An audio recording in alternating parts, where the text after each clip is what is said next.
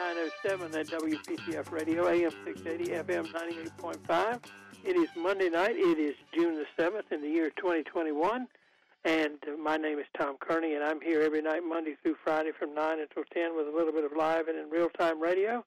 And we try to bring you things that are uh, interesting and uh, entertaining, and particularly we concentrate on things that have to do with uh, with North Carolina. Not not cutting it off from the world, but we we like to to zero in and talk about uh, uh, things that uh, how they touch particularly the citizens of the Tar Heel State. And one gentleman who's helped us do that over the years and continues to do it because he's our guest tonight is Dr. Mike Walden, professor of economics emeritus at uh, North Carolina State University. He usually appears with us sometime around in the first couple of weeks. Usually, well, this is about as early in the month as he usually appears, and and we can he'll go over as far as like the 15th or 16th. He doesn't have a particular night of the week, although he tends to be on Monday night. He and I communicate about the time my people talk to his people, as we like to say, and work out a particular day. Dr. Walden is uh, from Cincinnati, Ohio, and he uh, is a Reds fan, yes. And he uh, went to uh, the University of Cincinnati and got his PhD at Cornell University, one of the nation's great land grant universities. And from there, he came to another one of the late great land grant universities, North Carolina State, where he professed economics uh, for many, many years and continues to contribute in his own particular way. Dr. Walden, how does that sound? Did that sounds good? great, Tom. And, and uh, when you were talking about scheduling, I think we made an agreement years ago never on the night of the All Star game. Right. That's Major League right. Baseball All Star. Well, I, I'll just have to say to our listeners that, that when I was scheduling Dr. Walden, I would, would often schedule. Well, we worked it out one time. He was going to be on the second Tuesday of every month. And it turned out that in the month of July, that's the night the All Star game is on. And finally, I thought he sounded a little fidgety and frustrated one time, and I said, what and, and on that, do? that same note, I mean, uh, we're in baseball season now, and I know you're a big fan. That I'm very happy my Reds were in St. Louis and they beat the Cards uh, four games, all four games.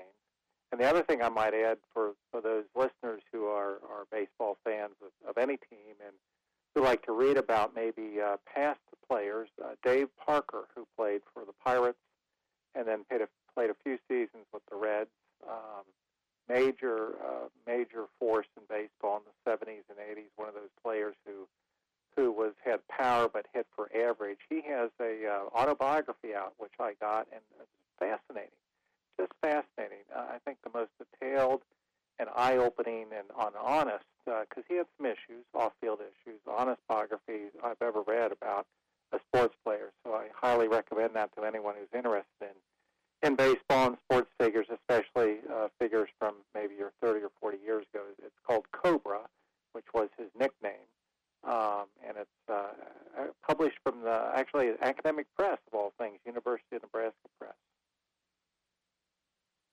Well, he was a great hitter, and he. I've never decided whether the the appell, appellation, I think is the right word of uh, the word Cobra. His name, calling me a nickname, uh, what had to do with his uncoiling or his steady gaze, or yeah, what? well, no, his his his swing that he um, he was a big man. I think six five. He played, Yeah. I think, around two thirty, two forty. He was a big man, but he had extremely quick quick hands, and so was yeah. I think the the moniker was uh, representing his his uncoiling, if you will, when he swung at a pitch. Well, there was a, and then we, we I, I could just talk about this all night. That's the only reason I'm saying this. But there was an episode, not an episode, an issue of Sports Illustrated about 1985, and it had a him on the front of it and a bunch of his colleagues because Pittsburgh had a number of players who hit for average, and Mhm. and the it, it, the title of the article was "In Pitt They Hit," and Mhm. he was on the cover. He was the one on the cover. Yeah, the Pirates were a force to be reckoned with in the '70s. They won. I can't remember. Was it '70? Well, sometime 79, the 70s 71 they and did win a 79 World they Series won. title. Yeah, The 79 team was the UR family, We Are Mhm. Family Willie team. Stargell. Yeah, yeah. Mm-hmm. In any event, uh, So I highly well, recommend you- that that book. It's actually a one of these books I've read of sports players are, are short, maybe 200, 250 pages. It's a long book. It's like oh, it's over 400 pages and a lot of detail about games, but about his life and baseball at that time and, and the players and management and so forth. So very fascinating book. Well, I had seen the title and I'd seen an ad for it, but I hadn't done anything about it. But now you've made me uh, realize that I've got to do something about it. But in, in any event, the Pirates are not doing as well as the the Reds are this year, and I, I but I think the Reds are going to uh, maintain a position where they can can be in play in the final weeks of the season. So, uh, well, the nice thing about baseball, and and, and I, I know we want to move on, but it's, it's a long season, 162 games, so you can have a a bad stretch for a while, maybe even a couple months, and, and turn things around. It's um, uh, it, it's a sport where um, you can be you can be down in the standings early in the year, and if you make a comeback, you may can make the playoffs.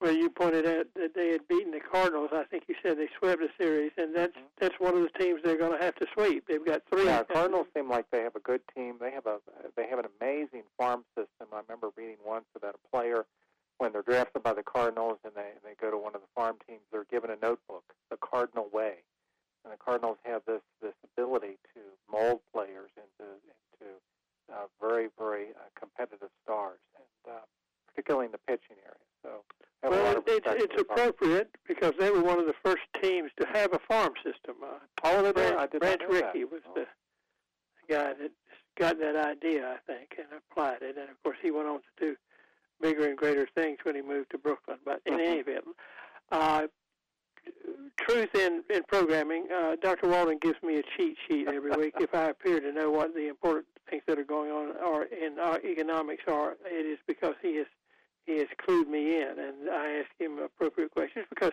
he knows the questions that ought to be asked and and answered. And we usually start with um, uh, a uh, uh, economic overview. economic overview. But you know what we're going to do, Dr. Walden? Oh, and okay. you and I talked about this. We've just about used up the first quarter of our oh, program. okay, okay. So we're going to take a break, and when we come back, you're going to hit the hit the, the baseline with your feet running and, okay. and talk about an economic uh, overview and move from there into talking about issues like un- uh, unemployment and employment, as a matter mm-hmm. of fact, along the way. Dr. Mike Walden, professor of economics emeritus at North Carolina State University, and our oldest, not in point, in point of service, guest. He's been with us virtually every month that he could be since sometime uh, like 1989, and that's a long time. But uh, he'll be back to talk about uh, the economic overview of the country right after this. WPTF, Tom Kearney, and I'm going to step out of the way and introduce you again to Dr. Mike Walden, who's going to talk about an overview of the American economy right now. Yes. Tom? Yes. No. Um, um, yes, I want to give you a little overview of what we've been seeing in the economy. And since we took the first segment and devoted to baseball, this is going to bleed over into talking about the labor market. Well, it's pretty much good news about the economy. We are we are clearly uh, recovering from the COVID nineteen recession, um, and uh, we probably are close, if not already there, to being full, fully recovered in terms of what we call the aggregate production of the economy, of products and services. That's known as GDP, gross domestic product. Uh, we think that's probably we're there or we're very, very close to there. So that's certainly good news when you think about uh, a year ago we were in the um, in the depths of that recession. Um, some big debates, of course, about this recovery, and one has to do with uh, something that I really didn't have on my radar screen, and that is that we'd be looking at labor shortages now. I mean, if you think about the fact that uh, at the bottom of the COVID 19 recession, uh, we had lost nationwide about 20 million jobs, and we've been clawing back with those, and we're still down in total number of jobs. But you hear reports of a lot of businesses saying they just can't find workers. They're not getting people to apply for jobs, and this is particularly the case in areas like restaurants and and other sorts of entertainment and hospitality fields. And so we do have a debate about why that's the case. And there are a number of possible reasons. Uh, one is that people are maybe who are without work, uh, they're just not ready to go out and look. They're still scared of COVID. Another could be that um, they have children that are home. Maybe they have been home from school or still home from school and they have to take care of them.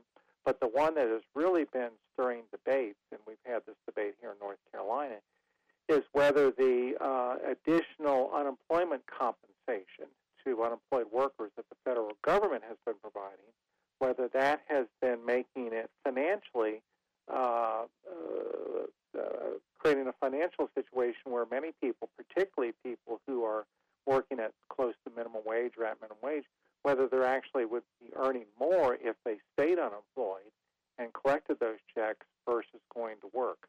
And there have been some, there's been some research that would suggest that that perhaps probably is playing a role, not certainly not the entire role, but is playing a role. But this is something I certainly didn't anticipate that when we began recovering from this uh, COVID-19 recession, that we'd have employers saying we just can't find workers. Now, in that regard, if I just continue in that regard, uh, there what we're seeing actually is workers I'm sorry, businesses responding the way we'd expect, and that is they're raising wages. Now, not every every business, but if we look, for example, at the uh, hospitality, leisure, and hospitality sector, where a lot of these concerns, I think, are have been raised, uh, wages over the last year are up uh, around five percent, which is a, actually a very healthy gain, and uh, that's double what wages are up for the rest of the economy. So I think we are seeing some adjustments there by businesses. We're actually also seeing, Tom, that uh, particularly in the leisure hospitality area, businesses are find, are going after teenage workers, and the teenage labor market had really shrunk. Uh, this has been over a long period of time. So uh, there's some opportunities out there for young people who maybe have their summers off uh, in high school or maybe even college, but particularly high school to find work. And um, but then the last thing that their reports businesses are doing is they're they're trying to work with them with um, with people who are applying for jobs with their schedule. That's that's that's oftentimes what you hear. Uh, one of the big downsides of working in a restaurant is maybe the schedule's not to your liking. Well, a lot of businesses are now finding if they're going to find people, they may have to modify that and really work with uh, with potential employees on their schedule. So this is this is really what, what many of us did not see, but it's here, and it's going to be interesting to follow. Yeah, I, I can imagine that what what one was thinking, I would have been thinking it. I wouldn't, uh, my radar wouldn't have applied. Of course, I'm always, I never see the thing coming. I'm I'm the last one to figure it out. But uh, uh, was that once the the thing causing the economic problem was over, everything would go back to being the way it was. But there were folks all along, Mike, you know, arguing that, that it, there's not going to be a normal to go back to. There are going to be changes made, and I can hardly wait to see what the sociologists and the economic sociologists are going to say about the, the changes in American uh, uh, employment culture. Have, yeah. Well, there's no, there's no question the, the post-COVID economy is going to be different than the pre-COVID economy. But what I thought would happen would be that it would be a matter that the post-COVID economy uh, was not was going to be one where a lot of businesses are saying we're not going to hire people, we're going to try try to hire fewer people uh, because we're going to introduce more technology, um, more machinery, and we're worried that if we get a future pandemic and we have a large staff could get get infected and we could be shut down. So I thought what would happen is that businesses would go in the opposite direction and try to avoid hiring uh, the, the kind of people and the numbers of people they had uh, pre-COVID. That that's and that may be the case for some businesses, but apparently that's not the basis for, for all businesses. Now that that certainly could happen, but what has surprised me is that we hear from so many businesses that just to get their core functions done, they just can't find the people out there. Now another reason um, that maybe this is happening is that if you, you think of the fact that pretty much the economy was was shut down or at least partially shut down, a lot of people didn't have work for about a year. Over that, that's long enough for people to find different kinds of jobs. Let's say they did work in a restaurant. Maybe over that past year, they've they've gone to school, they've gone to maybe some community community college courses, and they've gotten better. They've gotten different kinds of skills, and they've moved on. That could certainly be another reason why, particularly the the hospitality area is having some problems. There, there are a lot of uh, parts to the equation that adds up to why this. There are, and, and and one of the reasons this has been so challenging for for economists, and I'm, I'm certainly not seeking any sympathy here, but uh, we've never had a recession like this. Uh, this is at least in modern times. Um, uh, even if you go back, and Tom, you're the historian, you go back 100 years when we had the Spanish flu, which, of course, in terms of deaths, uh, exceeded the, the COVID uh, pandemic. But even then, um, you did have some pullback in businesses, but you had the, the influence there of World War One and, and deceleration for World War One, so it wasn't really clear. It isn't really clear how much of the deceleration in business was due to the pandemic versus uh, adjustments from the war. But uh, certainly in modern times, we've never had anything like this, where businesses were told you're going to you're to need to shut down, and workers were told stay home, don't go out unless you're going out for essentials. And uh, we knew this was going to cause a recession, but it was going to be a recession that we hadn't seen the likes of before, so we really didn't know how how it would trend. And then I think we're now in that position where the recovery, uh, we're still trying to figure out what kind of recovery this is going to be. And Dr. Walden, in reading the the outline that you gave me for tonight's program, I think we have dealt with parts one and two already. I think we have some, yes. to the end of I'm trying to be more organized tonight. Yes. Uh, you you know you're just very efficient tonight. Uh, uh, do you want to introduce the topic? I will. I thought I, we've got about a minute and a half before we need to slip out for the news. Uh, introduce the topic of inflation. That, I do. Um, you're hearing more and more about inflation. Um, I've read many many articles where there are a lot of folks, uh, writers, uh, op-ed people who are bluntly saying, "Well, we're going to have an inflation problem." and and uh, we have seen, of course, uh, oil, uh, gas prices go up. We've seen some food prices go up. So, what I'd like to do in the next segment, Tom, is spend a little time talking specifically about inflation. What really is inflation? Um, what causes inflation? Uh, how do we measure inflation? Uh, and uh, and then, where are we headed for an inflationary period uh, in the coming months and years, like we had, for example, 40 years ago in the late late 70s and early 80s. So hopefully we do that in the next segment.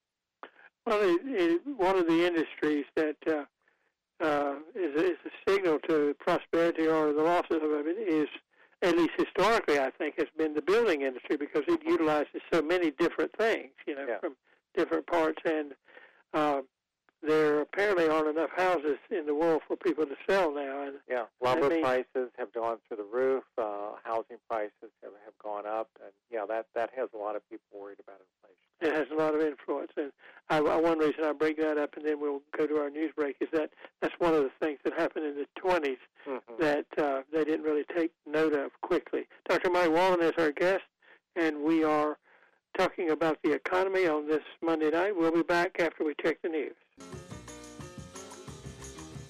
Is to go to 934 at WPTF Radio in Raleigh, AM 680 and FM 98.5.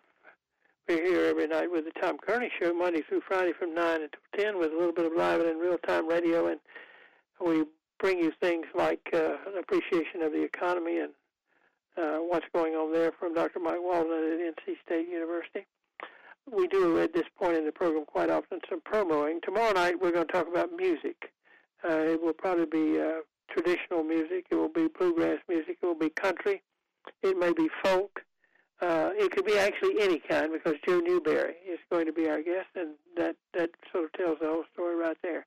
I always enjoy so much when he comes because we have a, a good time talking about music and a lot of other things. And uh, Wednesday night will be uh, nostalgia night. That's our open phones night when we can talk about uh, a number of different things that are sort of grouped around remembrance. And I was thinking a couple of days ago, uh, it was the anniversary of the uh, assassination of Robert F. Kennedy, and I have a good story about that. And I'll invite you to tell your stories about days that and things that happened that you remember. But uh, tune in on Wednesday night, open phones, and uh, Thursday night we'll talk about flowers and uh, public gardens and places you can visit in North Carolina with Pam Beck. And Friday night will be Friday night trivia. Dr. Mike Walden is with us. Mike, uh, we were talking about uh, inflation. Yes, and um, it's it's interesting as I'm thinking about inflation. When I when I uh, took the faculty appointment at, at NC State, uh, my first year was in 1978, and probably for the next, uh, gosh, three, four, five years, when I did my outreach work extension, most of my talks were about inflation because that was the period of time, roughly from oh, 79 to 83, I think, where we had extraordinarily high inflation rates and uh, double-digit rates. So I want to do a couple of things in this segment, Tom. First of all, what is inflation? Well, inflation simply is a measure of the rate at which average prices, and usually what we're looking at here is average prices that consumers pay. The average average prices uh, are rising. So, for example, when we say the inflation rate is 3%, we're saying that on average, not for every single price, for every single product or service, but on average, prices have gone up 3%. Or if, if it's, the inflation rate is 10%, then the same thing. On average, over, say, the last year, prices have gone up 10%. Now, where do we get those numbers? Well, federal government does a survey every month. Uh, they survey prices for all the major things that you and I buy uh, uh, food, uh, fuel, uh, clothing, uh, uh, uh, energy, um, furniture, uh, et cetera, et cetera. There are score, uh, hundreds of things that they survey, and they survey around the country. And in order to come up with a, an inflation rate for all of them, uh, they'll look at the price change for each of those items, and then they'll compute what's called a weighted average. They don't treat every every uh, price change for every product or service the same. They will put a weight on that based on how important that product or service is in the average person's budget. So, for example, rents uh, get a much higher weight, and gasoline gets a much higher weight than, say, a can of peas or, or a loaf of bread. Uh, now, on that matter, there is I have experienced this in many times when I've given talks over the years about inflation. I often hear people say, but Dr. Walden, isn't the government deceiving us? Because isn't the inflation rate that we hear quoted, doesn't that not include food and fuel, like food prices and, and gasoline prices? There is an inflation rate. It's called the core rate, where those two items are excluded and a separate inflation rate there, therefore is calculated when you not when you include everything except food and fuel. That is not emphasized not uh, the, the inflation rate though that is used and presented and uh, and and considered to be the inflation rate. The inflation rate that you hear quoted is includes everything, food and fuel. In fact, I heard a uh, financial person the other day claim that well these inflation rates we here are deceptive because they don't include, include fuel. Fuel. That's that's not that's not the case. Now, uh, as an aside, you might say, well, why then, Walden, do do we have these? Why does the government uh, calculate this separate inflation rate that doesn't include food and fuel? That's because um, we worry about food and fuel in particular because they, those prices can be very volatile. I mean, think about in the food area, if you have a drought or you have rainy weather, uh, something that affects, excuse me, just a minute, something that affects um, the food supply, you could see prices uh, scoot up, or you can see the opposite, the prices go down. And we had a situation with, with gas recently with the shutdown of the Colonial Pipeline where gas prices shot up and then they, they've retreated. So uh, those two tend to be volatile, and, and oftentimes economists like myself – want to. We think that maybe they, those, when we include those, they're sort of clouding the trend, and we want to see, well, what's the trend in prices if we take those out? But that's the only reason it's done. It's not done in terms of what the official inflation rate, uh, rate official inflation rate is. Um, now, the inflation rate, of course, is important for people to follow. Uh, if the inflation rate, say, is 5% a year, that means just for you to keep pace with with higher prices, you need to earn 5% more. Or it also means that if you are investing your money, you would need to earn at least 5% on your money, again, to keep up with, with rising prices. So it's always a good benchmark for people to use to compare those two things, in particular, uh, changes in their income, particularly their work income, and changes in their investment uh, rates of return. Now, recently, and by recently, I, I mean pretty much uh, the entire 21st century, 20 years, 21 years of the 21st century. Inflation's really been at bay. Um, we've seen typical annual inflation rates over the last 20 or so years of, have been the 1, 2, maybe edging up toward 3%. Uh, that's much lower than when, again, when I came to NC State in 78, where we had 10, 11, I think one year we had 13% inflation. And, and economists debate about why we have seen so much improvement, improvement in this case being lower inflation rates. We do think globalization is part of it. We think that um, uh, additional savings by, uh, due to the fact that we're an aging population, that may be part of it. We think technology is a part of it, making workers and businesses more more productive. Now, last thing I want to say, Tom, then I'll take a breath and let you you come in.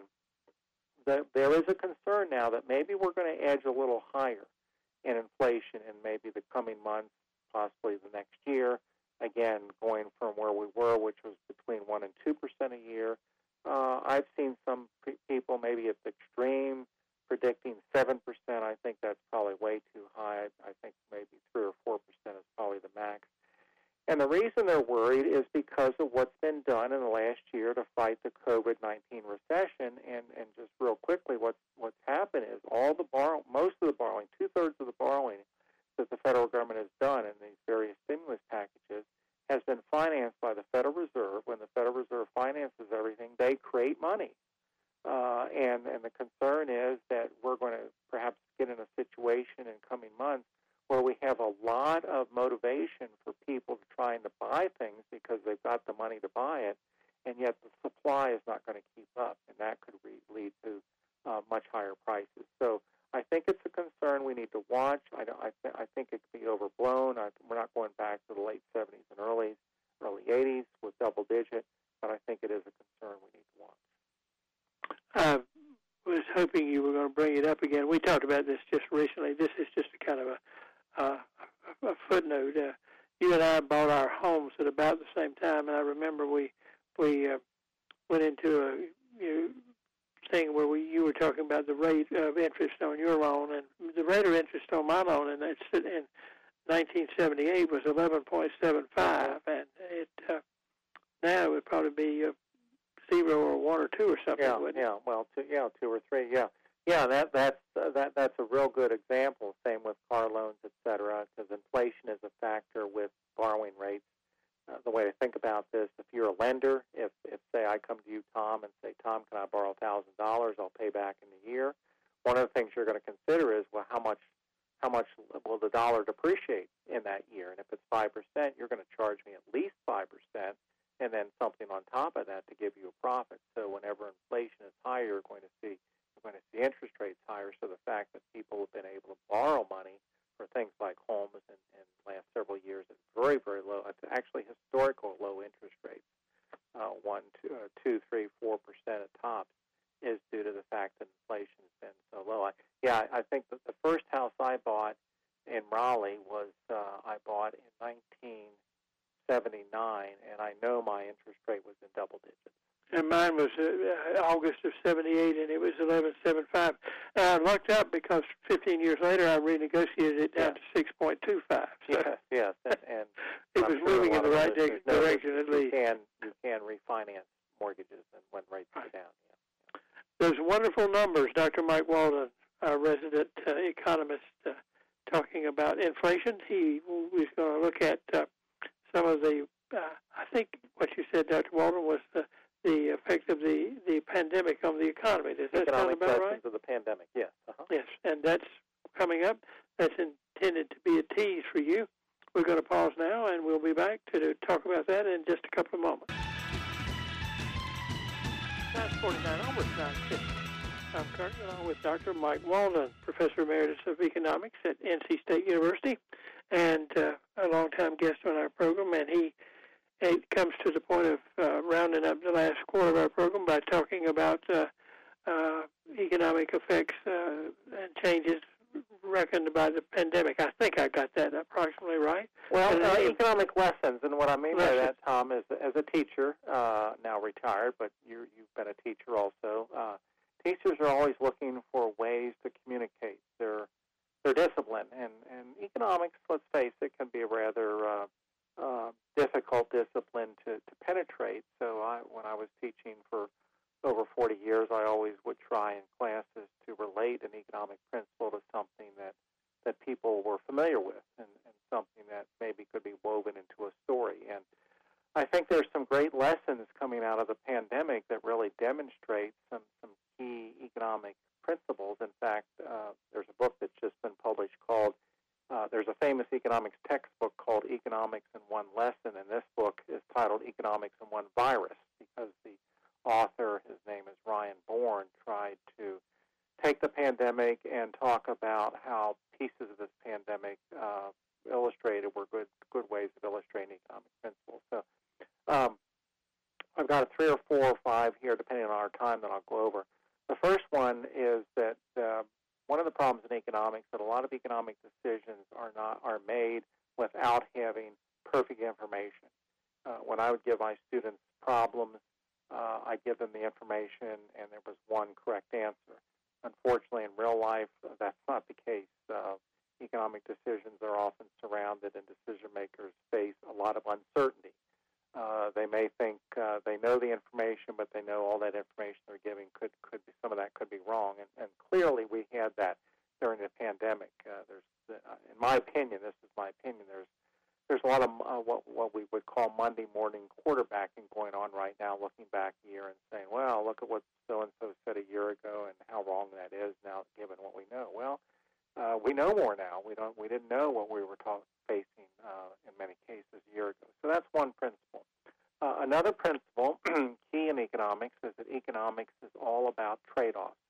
Um, really, the only reason economics uh, exists as a discipline is that we have limited resources. Even the richest person has limited resources, so you can't necessarily have everything you want at the time you want it. You have to make choices um, and most most people know that. They know that on their in their everyday lives. Well, with respect to the pandemic, there were there were two tra- there were there was a trade-off.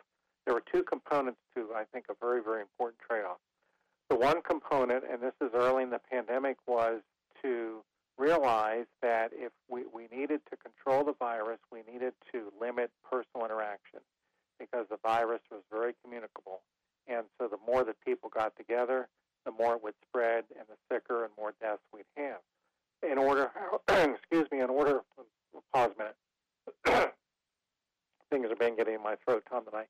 In order, however, to keep people from interacting, you were going to have to limit the economy because our economy thrives on personal interaction, or at least it did. And so governors, for example, in every state faced a, a decision to between well, how much am I going to shut down the economy in order to to, to limit the spread and, and prevent the uh, hospital systems from being overwhelmed. But yet, knowing that that's going to cost us a lot of money, a lot of jobs, uh, a lot of problems for households and businesses, and and so that was and there's no easy answer there, and each governor had to had to choose it based on on um, their decisions on, on which way to go. But that, that I think was a very, very important trade-off. And we're even, we're even, even though we're, we're beyond this and, and the numbers on COVID are much better, we're still uh, hearing inklings of this trade-off. Uh, all states have not opened up at the same rate. Uh, there's still some concern by some about um, about um, spread, et cetera. So the trade-off is not as certainly as, as uh, obvious today as it was a year ago but I think the, the virus certainly does indicate or gives a good example of that trade-off. Another lesson is that shortages are always going to drive up prices. If you remember, Tom, in, in uh, last spring, spring of 2020, uh, toilet paper and paper towels. Those were two items that uh, when you went to the grocery store, and of course you, you had to go mask, uh, you found shelves bare of uh, particularly lots of things, but in particular uh, toilet paper and paper towels. And what happened there is that with the uh, with a lot of businesses shut down and manufacturers shut down and and, and uh, drivers not driving, uh, there were delays in getting those those uh, products uh, to to market. And then at the same time, uh, most people consider those essentials. Uh, they could maybe run out of cheese, but they don't want to don't want to run out of, run out of toilet paper and paper towels. So people overbought. They bought more than they needed, and that just exacerbated the shortage. And what we saw for both of those items was a tripling of prices uh, during that uh, that uh, the beginning part of the pandemic. Now, as things calm down, those prices have come back down. But but always expect that if there's a shortage or something, that's an automatic uh, factor that drives up prices. And then the last item I'll, I'll talk about here, Tom, is the Thirty, about of, 30 seconds now. all right, of externalities, and that's when you do something that harms me. And, and where we uh, had a debate about this in the pandemic is particularly re, uh, involving masking and distancing. That we wanted to limit the spread, and that meant telling people to do things maybe they wouldn't really want to do in order to save other people or, or limit the spread to other people. And that's always a hard thing to get get uh, universal agreement on. That's a nice, neat package, Dr. Dr. Walden. Well, thank you, Tom. I rehearsed a little bit earlier. Well, That's good. Dr. Mike Walden talking about the economy and some changes affected by the uh, pandemic. I hope he will be back with us in about another month. And uh, thank you so much for being with us tonight, Dr. Walden. well, thank you, Tomorrow, Tom. tomorrow thanks night here we're going to talk about Thank you. music with uh, Joe Newberry.